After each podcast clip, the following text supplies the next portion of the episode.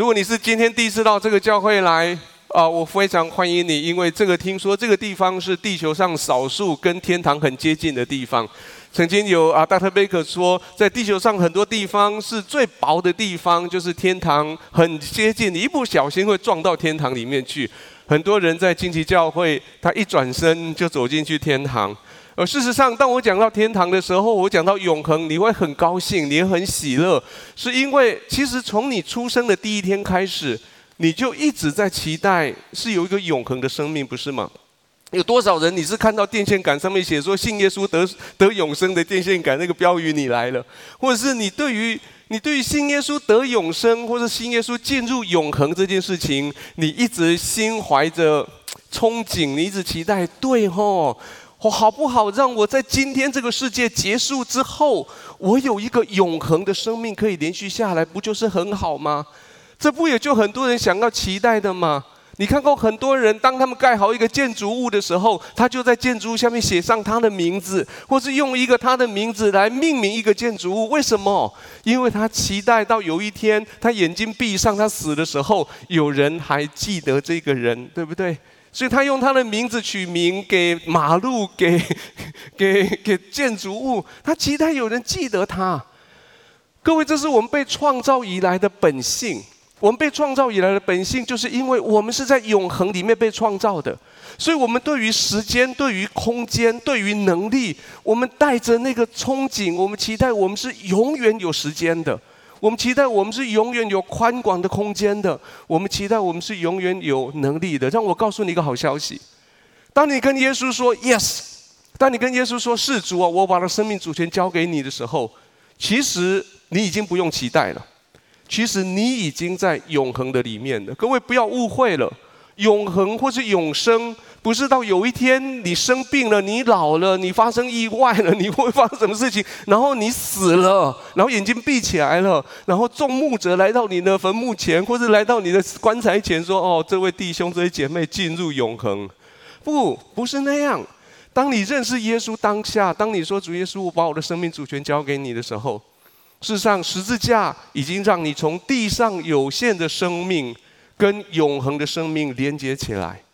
从你信耶稣那一刹那开始，到你结束地上的这一段时间为止，你是基本上你是活在两个时间区的。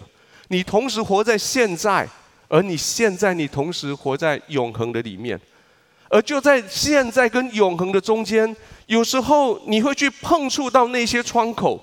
那些窗口时，你知道，哇哦，这里就是永远，哇哦，我不必等到死就可以进入永生，哇哦，这里就是天堂。如果你在荆棘教会够久，你会遇到许多人，他们跟你做这种见证。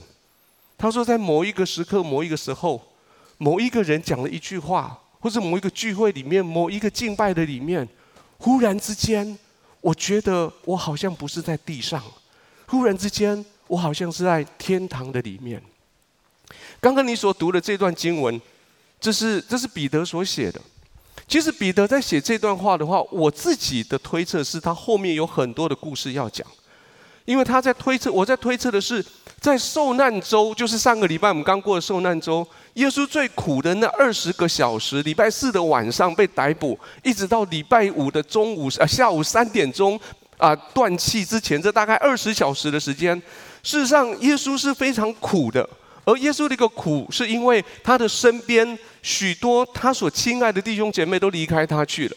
几个礼拜以前，我们读过，在耶稣的十字架前，这算一算，大概有五个人在那里。这五个人里面，包括四个四个女士，一位先生。这四个女士里面很，很很有趣的，四个女士里面有三个玛利亚，还记得这个故事吗？那当当时耶稣的母亲玛利亚跟耶稣的母亲的姐妹，就是耶稣的阿姨，另外一位没有讲她的名字，还有另外两位玛利亚，这四位再加上还有一位耶稣所爱的门徒，这个叫约翰，一起在十字架前面在陪着他。原本耶稣身边的这十二个门徒，我称呼这些的门徒叫做彼得跟他的同学们。那彼得跟他们同学们这一班。在在复活节的那个受难的那个刹那，每一个人都跑掉了。中间当然很不幸的卖主的那个犹大，因为后来后悔，他也就去自杀了。然后另外其他的人都各自逃命，只剩下中间只剩下一个，你猜猜是哪一位？就是这一位，这位叫做约翰。约翰他每一个人都离开的时候，每一个人都跑掉的时候，当我们看到彼得说：“彼得啊，你不是信誓旦旦的说你要陪着耶稣吗？”彼得啊，你不是说耶稣不管到哪里，你要陪着他去，甚至去死，你要去吗？但是你就否认他三次，还记得这个故事吗？彼得啊，当耶稣带着你到了科西玛丽院去祷告的时候，你说耶稣，我们在这为你警醒，结果你是躺着警醒，你警，而且连续三次。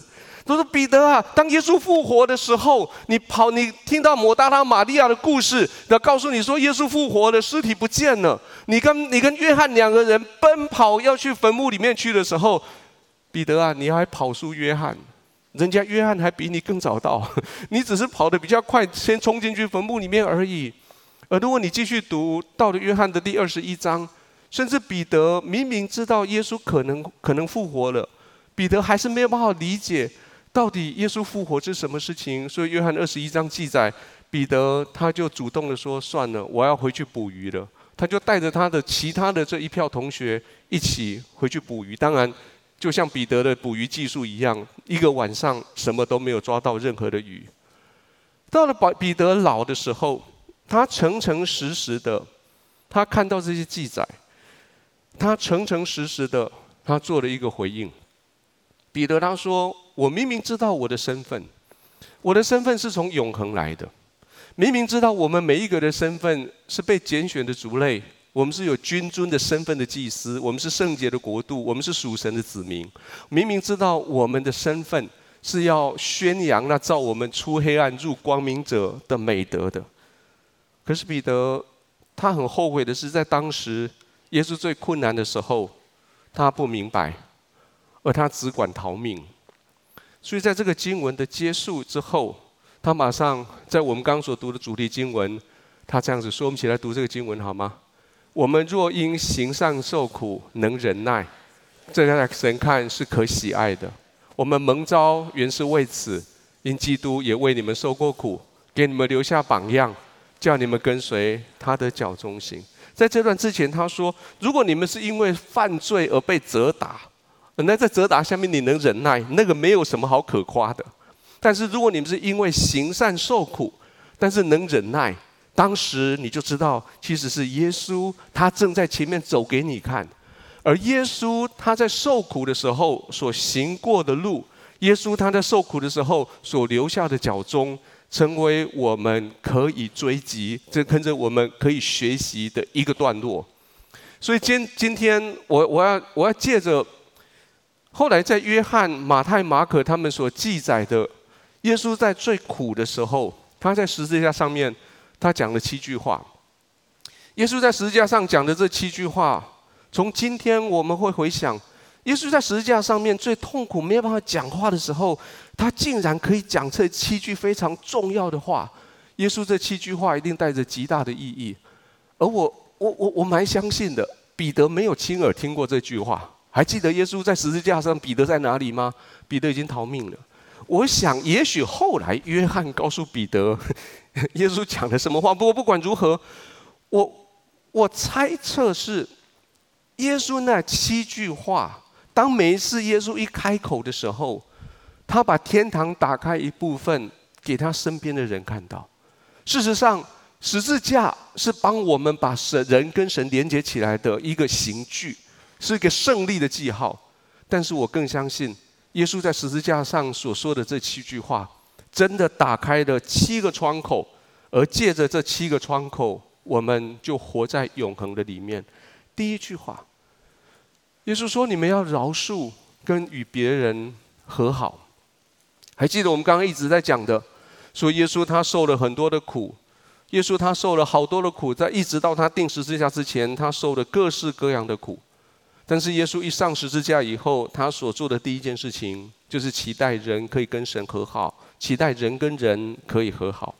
通往永生的第一个窗口就是饶恕跟和好。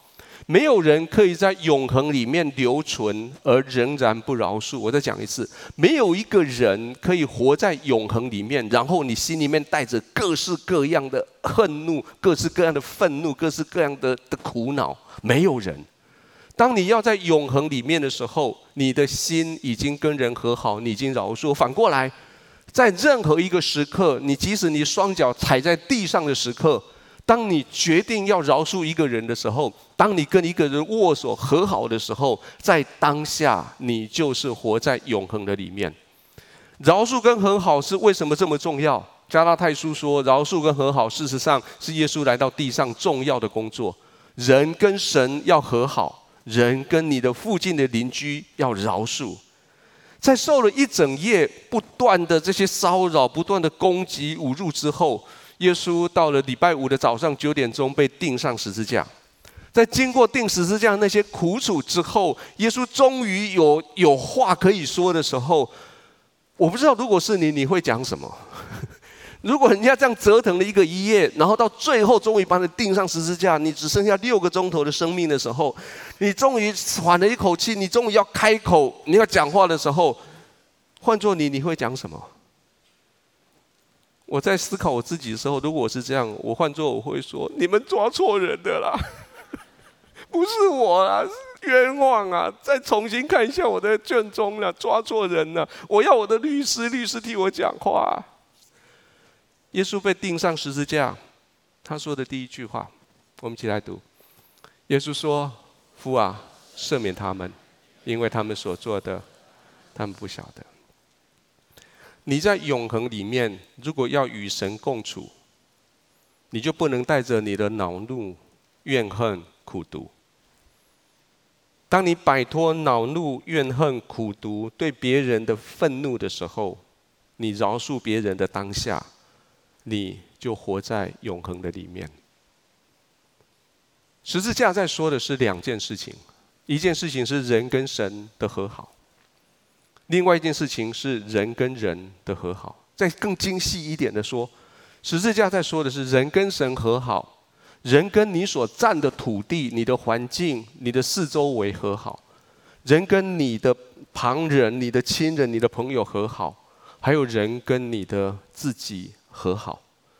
当你愿意跟神和好、跟土地和好、跟你的自己、跟你的朋友和好的时候，当下你活在不朽的生命，你在永恒的里面。我很喜欢把这个经文跟另外耶稣所说的一句话，把它放在一起读。我们先读完这句，你回忆看看，在耶稣在什么时候讲这句话？我们来读来，免我们的债，如同我们免了人的债。记得耶稣讲什么吗？他在什么时候讲的？在他的主祷文，对吗？耶稣在主祷文上面讲的这句话，那是在耶稣在另外一座山上面正在教导他的这些弟兄姐妹们的时候，他说：“我们求主啊，你赦免我们的债，如同我们免了人的债。”我说那个是耶稣在讲理论。可是过了不久以后，当耶稣被钉上十字架的时候，耶稣在讲的是主啊，赦免他们。这是耶稣在讲他理论的实际。这句话却是这么说：这句话说，你们神，耶稣说，我们在地上，我们来进行一个小实验。如果你相信上帝可以赦免你，那在地上你实验看看，能不能去赦免赦免别人？如果你可以在地上，你可以知道哦，我可以免人的债。这个很难，但是如果我愿意的话，我可以做得到的话，你就知道在永恒里面，上帝他会赦免我。当你在地上，你说我愿意赦免别人，我愿意饶恕别人，我愿意跟人家和平的时候，你就开始在培养一个活在永恒里面的习惯。你开始练习，原来活在永恒是这个样子的。原来，当我想跟这个人说“好了，这个事情你伤害了我，但是没有关系，因为神已经免了我的债，所以我免了你的债，我们和好吧。”当你们两个人把双手拉在一起做和好的握手的时候，天堂已经在那里，永恒就已经在那里。请你跟你邻居说：“我们要开始练习，我们开始练习永恒。”我们开始练习永恒。第二件事情，耶稣说的，耶稣说：“你要照顾你神所托付给你的亲人。”当你活在永恒的时候，当你眼睛看到永恒的时候，你会犯的一个简单的错误，就是你会忽略了你身边的这些人。但是反过来，当我们看看耶稣，当一个人在最痛苦的时候，在他能够顾及的事情非常有限。当你在生病的时候，你可不可以想象，在你生病到起不来，你生病到底是惨了，我这关能不能过，会不会活？然后你在病床上面，然后弟兄姐妹靠过来来关心你。忽然间有一个弟兄靠过来说：“哎，弟兄，看起来你生病的很严重哦，啊，我想请问你啊，如果 iPhone 再出新的手机，你要不要买？” 你会不会想扁他？或者是会来突然说：“哎，姐妹。”哇，你看起来生病很严重哎，那我想请问你，你觉得下一任美国的总统会是谁？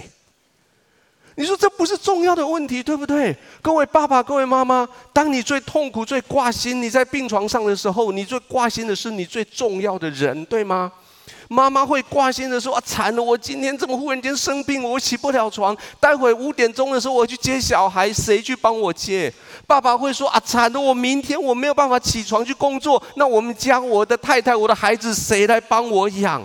为什么？因为那些最叫你担心的人，最让你所爱的人，是你最挂心的人。这些重要性超过你当下你生命的重要性，超过你当下你的生命安全的问题。”耶稣在十字架上，他知道经过这个十字架，永恒将要被打开。可是他站在这个永恒窗口的时候，他说出了一个重要的永恒生活的原则。他说：“你要照顾你身边你最亲爱、神托付给你的这些人。当你在照顾这些人的时候，你是活在永恒里面。”我们现在读这个经文，请。耶稣见母亲和他所爱的那门徒站在旁边。就对他母亲说：“母亲，看你的儿子。”又对那门门徒说：“看你的母亲。”从此，那门徒就接他到自己家里面去了。记得耶稣讲这句话的时候，耶稣是在什么状态？耶稣不是坐在舒服的草地上的讲话，耶稣在这里。耶稣被挂在十字架上面，这是这是呃，大概二十年前的一个医学杂志上面所画的，他们在研究耶稣怎么死的。中间一个生理学的标准，生理学的推论是这样：耶稣被当他当你在十字架上被挂起来的时候，你的整个胸腔是被打开的。当你胸腔打开的时候，你的气只能进来，你出不去。所以钉十字架的方法不能把腿给钉直，必须把腿钉弯弯的，必须把手让它留一点点空间。所以当他没有办法没办法换气的时候，这个被钉十字架的人必须把用收双手把自己引体向上，然后用脚把自己撑上来。然后借着这样，你胸腔变小，可以喘几口气。可是记得是这三根钉子，所以他必须很快的又要放回去，一直到最后他没有力量再引体向上，以至于他的气没办法换。有人甚至说因为这样子而窒息而死。记得耶稣在最痛苦时候是这个时候，可是在心里面他在想的是他的母亲。各位弟兄、各位姐妹，你头脑里面你在想的是永恒。耶稣已经踏进永恒的边缘。耶稣其实他一直活在永恒里面，可是耶稣在当下在想的是他的妈妈，当下在想的是他的妈妈，在他离开地上以后，还有几十年的时间，谁可以来照顾他？当然，你认识耶稣，你打开圣经，你过基督的生活，你亲近神，你祷告，你已经跟你知道，你同时活在永恒的线跟地上的线这两条时间线，这个很好，但是。神托付给你的亲人就在你的身边。耶稣说：“照着我做的方法去做，你就真的活在永恒里。永恒在什么时候会出现在你的家人？当你尽你的本分，停下你繁忙的脚步，蹲下来，为你的父亲、为你的母亲帮他把鞋子穿上的时候，永恒就在那里。当你为你的父母亲准备一顿饭，当你为他整理衣服。”坐下来听听他讲话，永永恒就在那个地方。你为你的孩子换尿布，你为你的丈夫洗衣烧饭，你为你的太太倒垃圾，你为你的父亲沏一壶茶，陪坐下来陪他聊天。你坐下来听你妈妈唠叨几句，永恒就在那里。保罗讲得很严格。保罗他说：“人若不看顾亲亲属，就是背了真道，比不信的人还不好。”你不看顾自己家里的人，更是如此。保罗意思是说，你喜欢永恒吗？在你的亲人家族中间寻找永恒，在你跟你的家人在一起的时候，永恒会在那里。各位，耶稣也这么说：说你不能告诉你父母亲，说我本来要贡献给你的钱跟时间，我已经奉献给教会了，所以爸爸妈妈拍谢后，你自己照顾自己。不，耶稣说回去先照顾好你的孩子，照顾好你的爸爸妈妈，照顾好你的亲人。当你蹲下来，当你坐下来，跟你亲人在一起的时候，永恒就在那里。第三件，耶稣说，耶稣说，在地上这些事情都会过去。耶稣说：“你要把你的重点投资在永恒的里面，在你的亲人身上投资你的时间、你的专注、你的金钱、你的体力的时候，你是把这一些投资在永恒里面。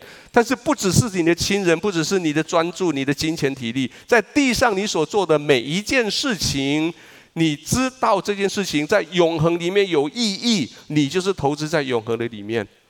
不管你工作，不管你休闲，你走路，你开车。”你说话，你做事，你旅行，你你待在家里面，你花钱，你赚钱，你学习，你帮助别人，想想看，我现在做的事情对永恒到底有没有意义？永恒会在什么时候会发生？永恒会在当你专注在永恒里面，你知道这个事情，我要把它投资上去的时候，永恒在那里发生。永恒不是，绝对不是你死以后。耶稣被钉十字架的时候，通常你会看到有一些图画的是山上有三只十字架，那是对的，那是圣经所写的。因为耶稣被钉的同时，旁边还有两个人。我们起来读那个记载好吗？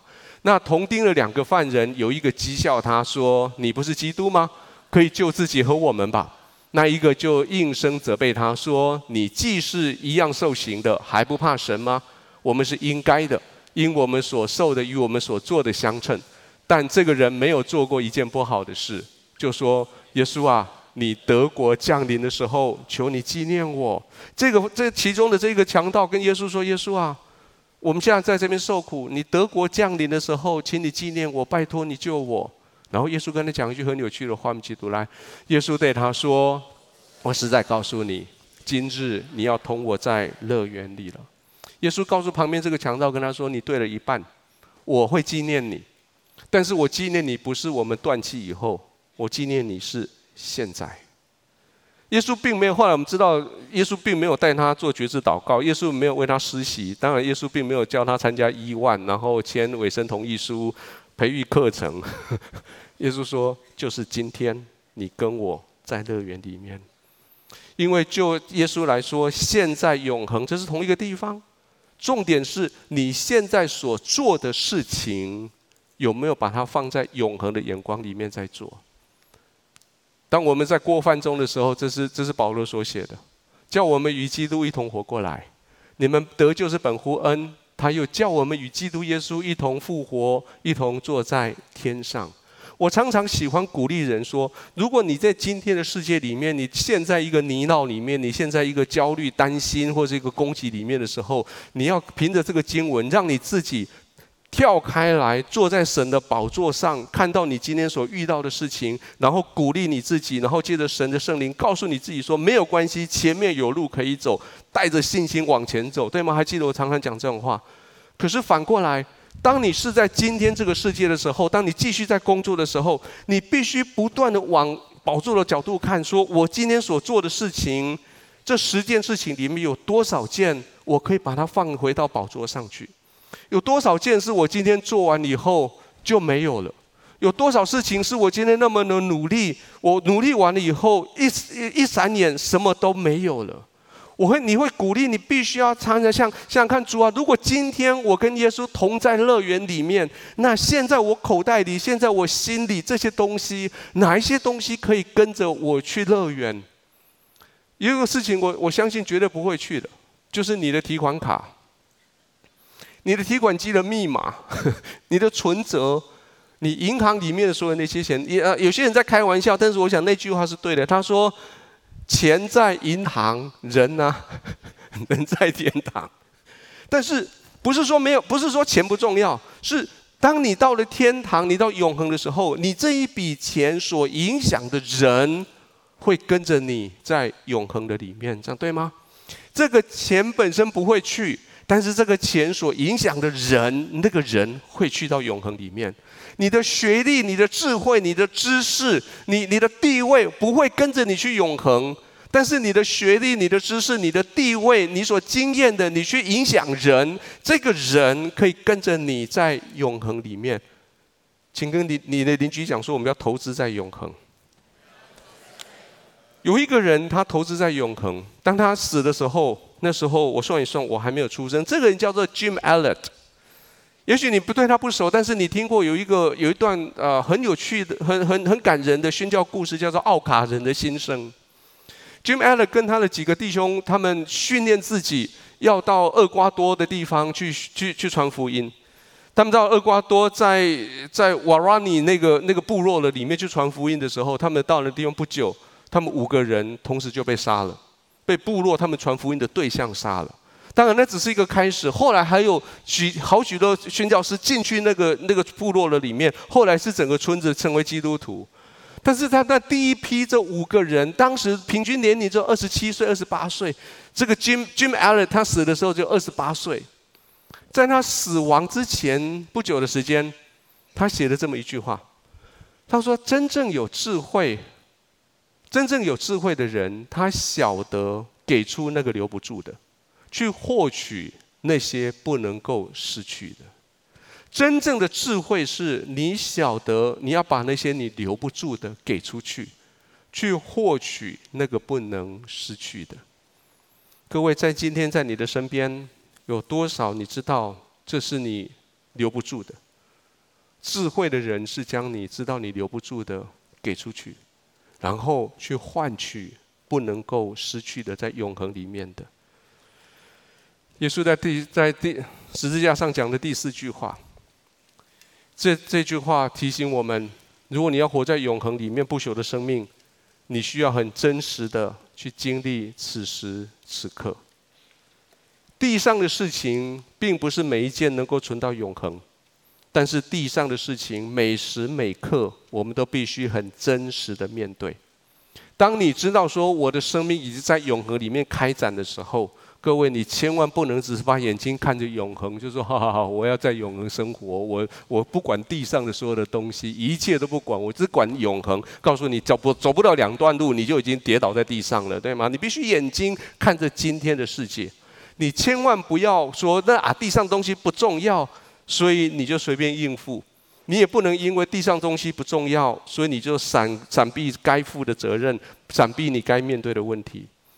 耶稣在十字架上面教导我们说：“你的生命是永恒的，但是你需要非常诚实的、真实的去面对今天你所处境、你的环境里面。”我们来看耶稣当时他讲的什么话，一起读。这事以后，耶稣知道各样的事已经成了，便要使经上的话应验，就说：“我渴了。”耶稣他很真实的过日子。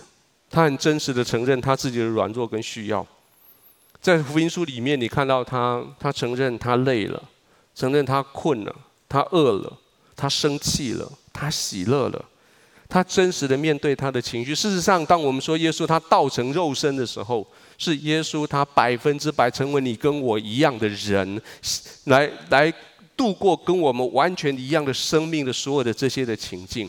而在十字架上的时候，耶稣做了一个选择。通常在钉十字架的过程里面，有一个有一个过程是这样：钉十字架人之前被打那个钉子之前，那些兵为了人道的关系，会送给这个受刑人一杯酒。那圣经里面说叫做醋，或者有人叫做醋酒，或是或是酸酒这一类的。然后这杯酒是很浓度很酒精浓度很高的东西，让这个受刑人喝。喝了以后，有一部分是用来做麻醉，有一部分就让他就懵掉。然后再接着受成受刑的过程里面不会那么的痛苦。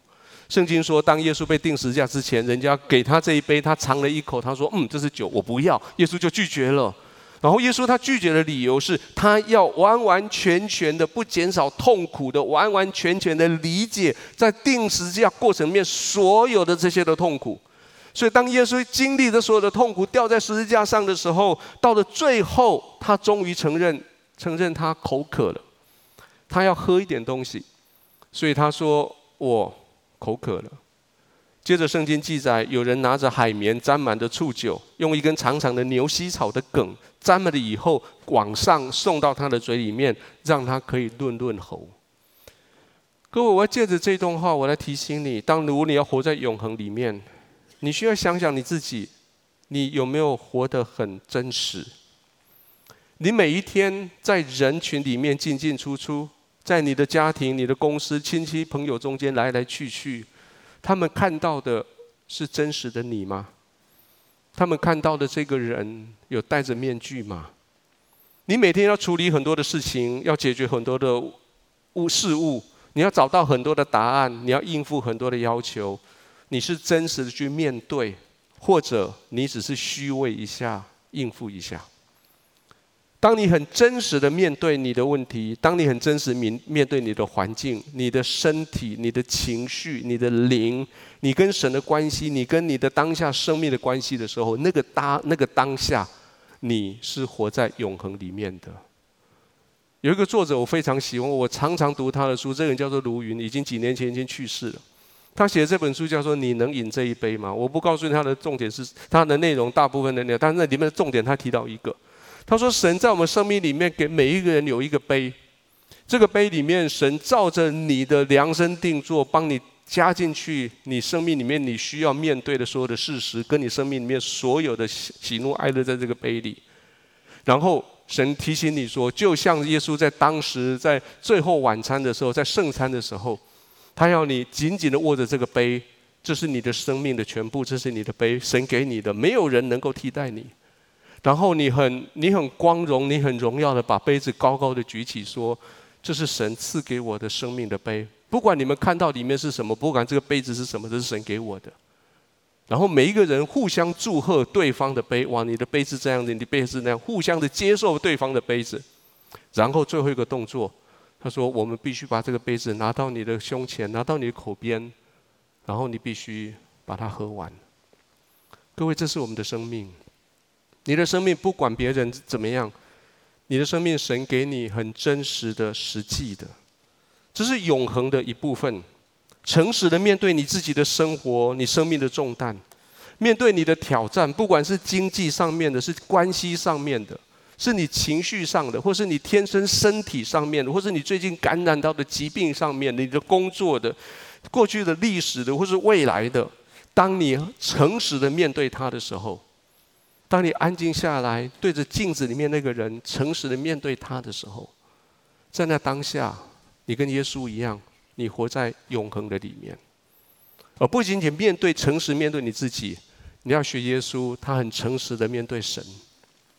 你说耶稣是不是是不是随时在跟神在一起？当然，耶稣随时跟神在一起，但是耶稣有没有跟神有一些对峙的时候？有，在永恒里面，你要面对神，面对到永恒。但是，当在你地上现在还我看得到你的时刻，你开始真实的面对神的时候，在你面对神的那一刹那，你已经开始活在永恒不朽的生命的里面。耶稣在十字架上面很真实的面对自己的困境，耶稣也在十字架上面很诚实的面对神。在痛苦的中间，到他喝了那个醋之后，耶稣做了一个祷告。我们这个，我们来听，我们一起来读耶稣所说的这一句话。来，下午三点钟的时候，耶稣大声呼喊：“Eloi, Eloi, lama sabachthani。”翻译出来就是：“我的上帝，我的上帝，为什么离弃我？”这段祷告事实上是耶稣正在背诵诗篇二十二篇。诗篇二十二篇说：“Eloi, Eloi, lama sabachthani。”然后接下来有一句话说：“主啊，我每天这样呼喊你，我日日呼求你不应允，我到夜间呼求，我不停止呼求。上帝啊，你怎么不听我祷告的声音？”有很多的学者认为，耶稣在十字架上他读的不应该只是二十二篇的第一节这一段，他们甚至推测，耶稣后来那段时间，耶稣是在十字架上面细声的、小小声的在背诵、重复背诵诗篇二十二篇。四篇二十二篇接下来第二节这么说：“他说，我的神啊，我白日呼求你不应允，夜间呼求并不住声。”耶稣在十字架上面跟神说：“上帝啊，我们从来没有分开过。上帝啊，你说你不会撇下我。上帝啊，现在你为什么离开我？”各位，你从耶稣的角度，他原来在永恒里面跟神在一起的，可是在当下，在他最痛苦的时候，他诚实的面对神说：“神啊，我们不是约好你不离开我的吗？上帝啊，现在你为什么要离开我？我的神啊，为什么你不听到我的祷告？”各位，当你用你用你最真诚的一个角度对着神，跟神说：“神啊，在当下你为什么没有理我的时候，事实上你不是跟神离开。”事实上，你是把你自己带到永恒里面，跟神在对话。有时候你必须要跟上帝摔跤，因为他做了很多事情，你看的没有办法理解，或者你不舒服。有时候你必须很诚实的对神提出你的质疑，你诚实的对神表达你的看法。几天以前，我们的朋友谢志摩教授，他在他的脸书上面泼了这一段话，我取得他的同意以后，他说可以，你可以引用。在几天以前，他写的这段话，他说：“我写这段话是要给正在跟神摔跤的人的的看。”他说：“当我们对所信的神如此生气，内心对自己的信仰如此冲突的时候，正展现这个神这个信仰对你是如此的真实，如此的重要，你跟他如此的紧密。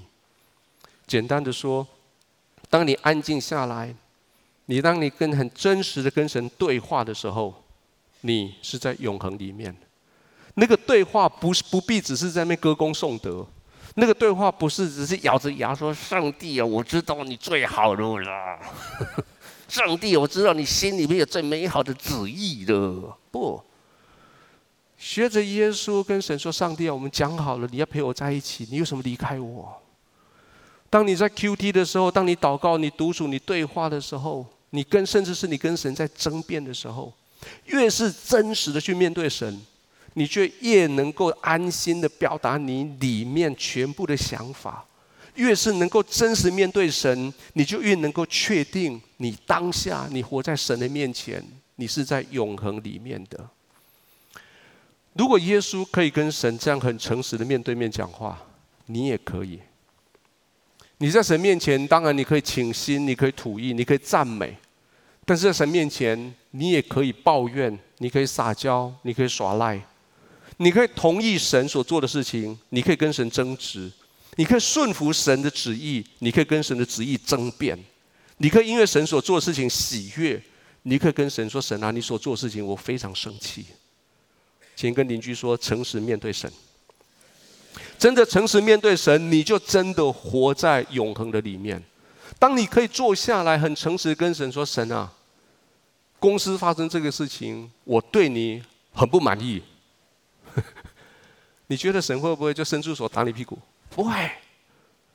神会坐下来说：“哦，我们来聊一聊，我们来看看你对什么事情不满意。”你知道这个对话里面，你已经不在地上了，你在哪里？你在永恒里面。诚实的面对神，没有个地方你可以逃离开神的。第六句话，耶稣这么。第六句话，耶稣说：当你地上，当你愿意正面去积极的去宣告得胜，你愿意正面积极的去面对你的世界周围的事情的时候，事实上在当下你是活在永恒里面的。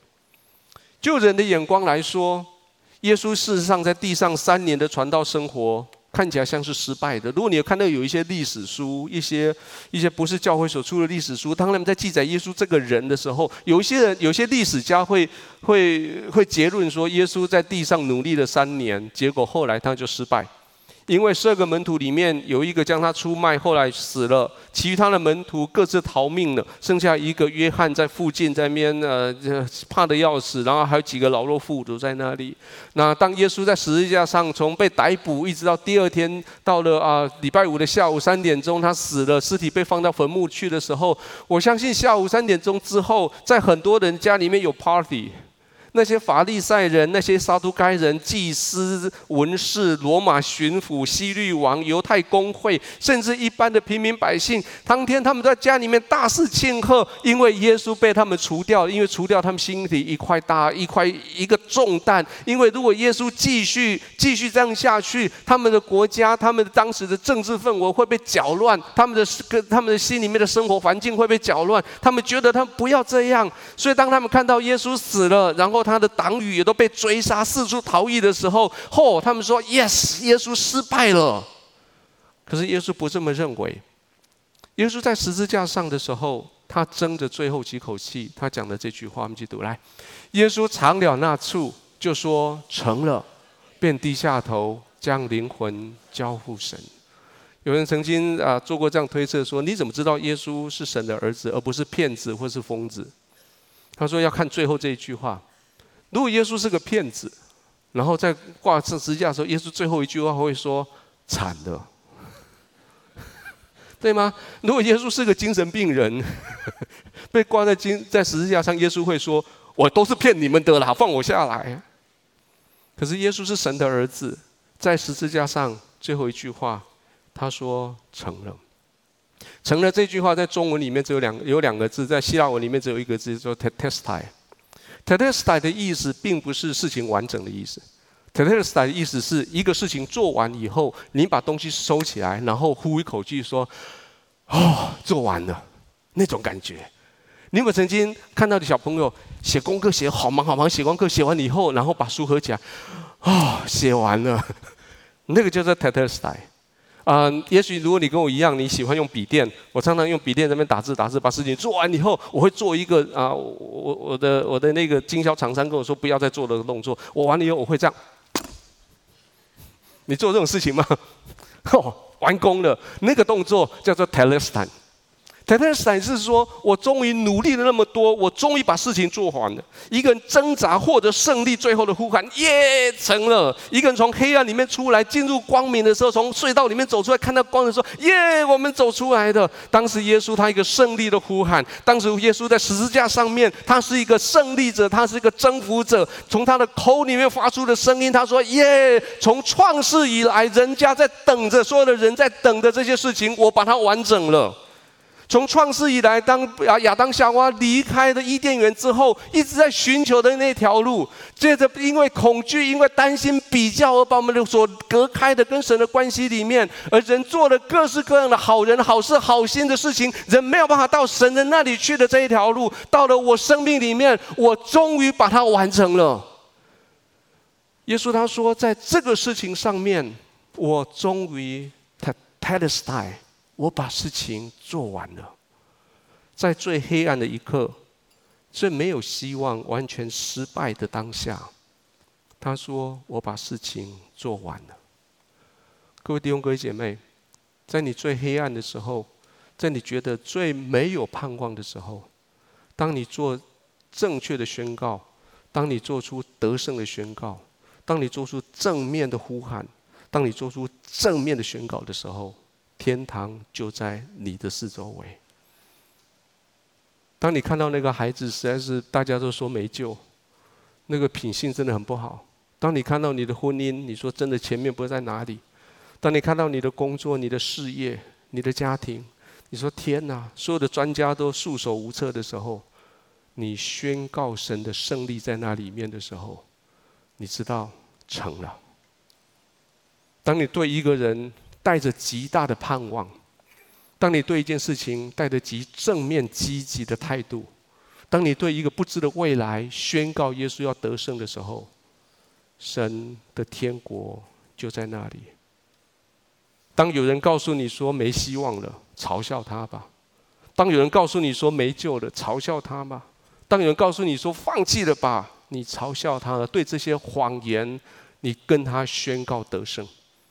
当你对这些谎言宣告得胜的时候，天堂就在那里出现。最后，耶稣告诉我们的是：当你可以怎么样投入神的怀中，当你将所有的事情交托给神的时候，天堂就在那里。耶稣在十字架上面有六个小时的时间，到了最后，耶稣将他的灵魂交给神。你活在永恒、活在不朽生命里面的人，你不是将生命的主权放在你自己的手上，你是将生命的主权交在神的手里。我们去读最后耶稣所说的这句话来：耶稣大声喊着说：“父啊，我将我的灵魂交在你手里。”说了这话，气就断了。圣经说的很清楚，圣耶稣耶稣为你死在十字架上。你跟耶稣说：“主啊，我愿意接受你成为我的主人跟救主的当下，你的生命发生一个很极大的变化，就是圣灵进驻到你的心里面来。原本你自己，你照顾你自己的灵、你的魂、你的体。用你的魂的力量，你照顾你自己的思考、你的意志、你的情绪。原本你是靠着你自己，可是你知道你靠着自己不行，所以你跟神说：“神啊，我愿意的时候，圣灵就从神那里，圣灵就进驻到你的生命里面来。”这是这是哥林多前书所写的。当圣灵进到你心里面来的时候，圣灵他有一个很重要的任务，他要成为你生命的主人，他要告诉你说：“你要把你的生命主权交在圣灵的手里面，对吗？”可是让我承认。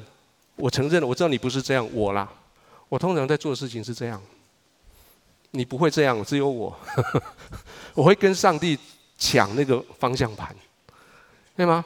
我会跟上帝抢说啊，你不知道怎么走了，我来了啊，你不会了，这个我行了，这个我我比较懂啦，上帝啊，你你你你你离开这个，你离开这个真实世界好久了，人家最新的报告是这样，我我来做啦。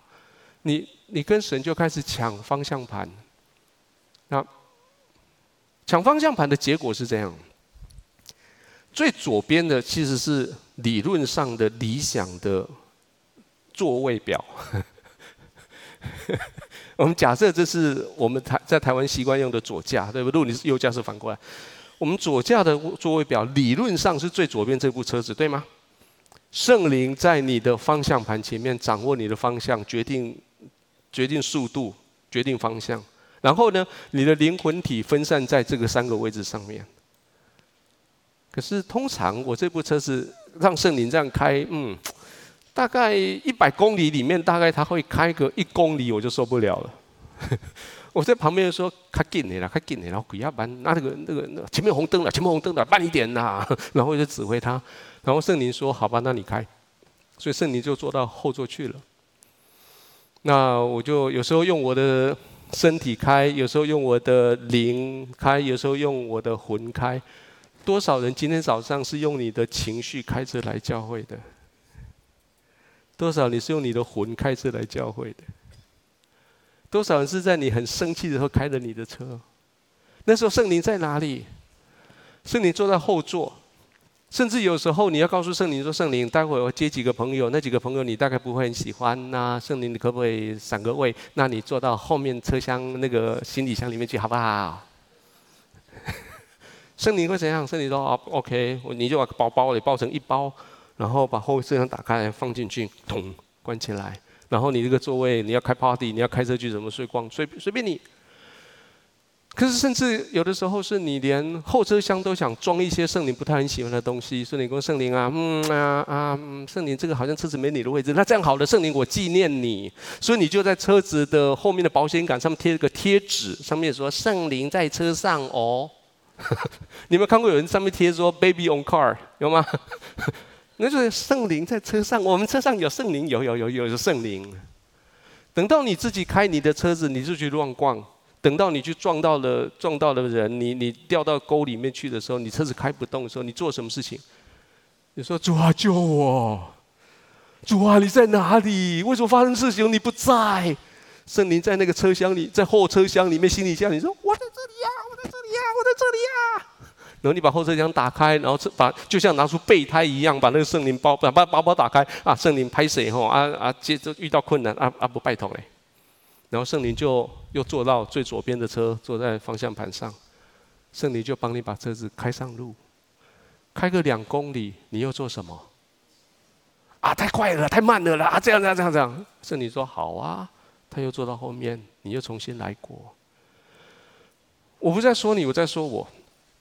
在一百公里里面，大概会有一公里到两公里时间是圣灵在开车，剩下九十八公里我自己开。可是渐渐的，我开始学习，嗯，给圣灵开久一点吧。每十公里停下来给他开一公里，所以一百公里里面大概有十公里是圣灵在开。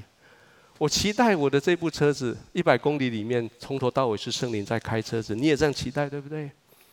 如果在五年以前，你把一百公里只交托给神一公里，在五年以后的今天，你交托给他两公里，我恭喜你，你有进步了。你的目的在哪里？你的方向是，我这一百公里全部交给神。当你愿意把你一百公里或者说中间一公里交给神的时候，当神坐在你的宝座上，坐神坐在你的方向盘的前面的时候，你知道天堂就在你周围吗？你有没有那种感觉？这个事情好顺利，这个事情好棒，神跟我我与我同在，那一刹那、那一刻、那一段时间，神就在那里的时候，天堂就在那，你就在永恒里面的，不是吗？各位，让我们把目标放在一百公里，好不好？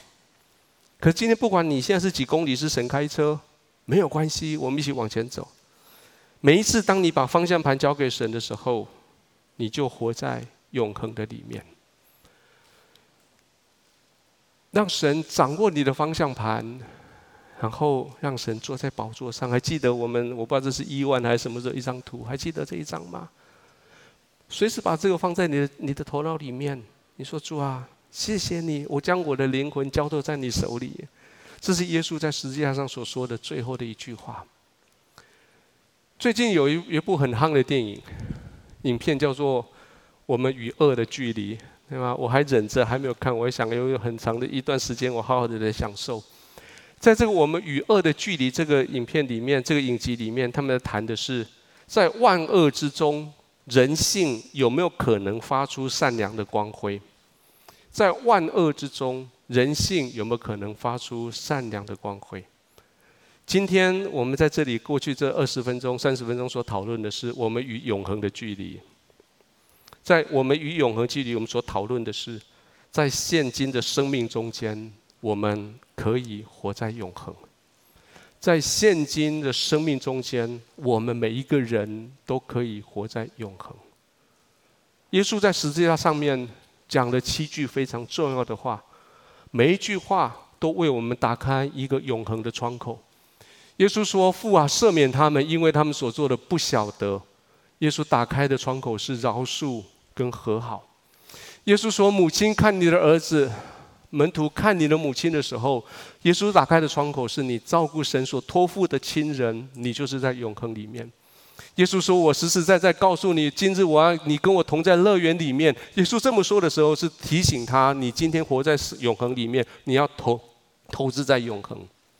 耶稣说：“我渴了。”耶稣是在提醒我们真实的经历，此时此刻你就活在永恒里。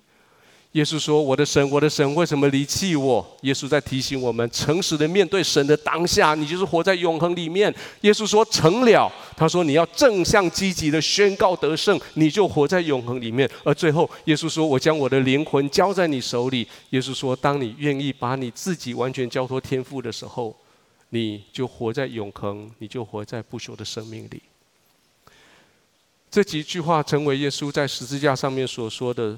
最重要的话，耶稣在离开世间最后的一次公开的说话，就是这七句话。我求神借着今天我所说的，你头脑里面、你的心里面、你的情绪里面，被这十字架的这七句话深深的得着。我们一起来祷告。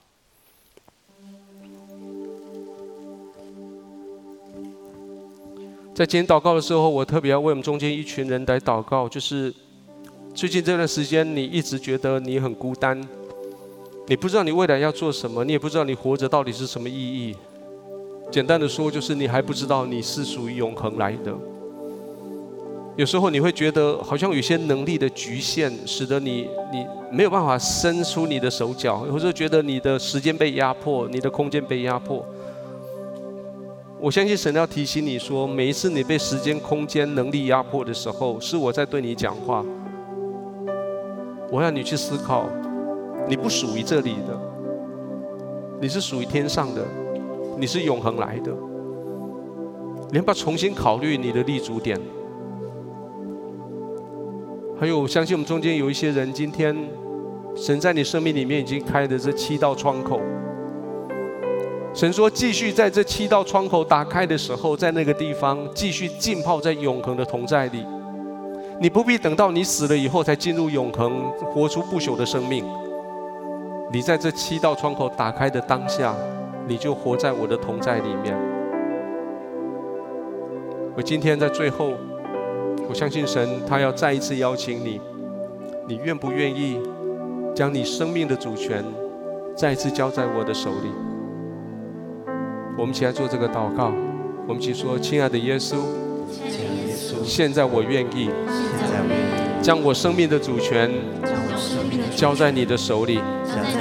我将我的心门打开，邀请你进到我心中来，做我的主人，做我的救主，赦免我过去所犯的错，饶恕我的罪，带领我前面的人生。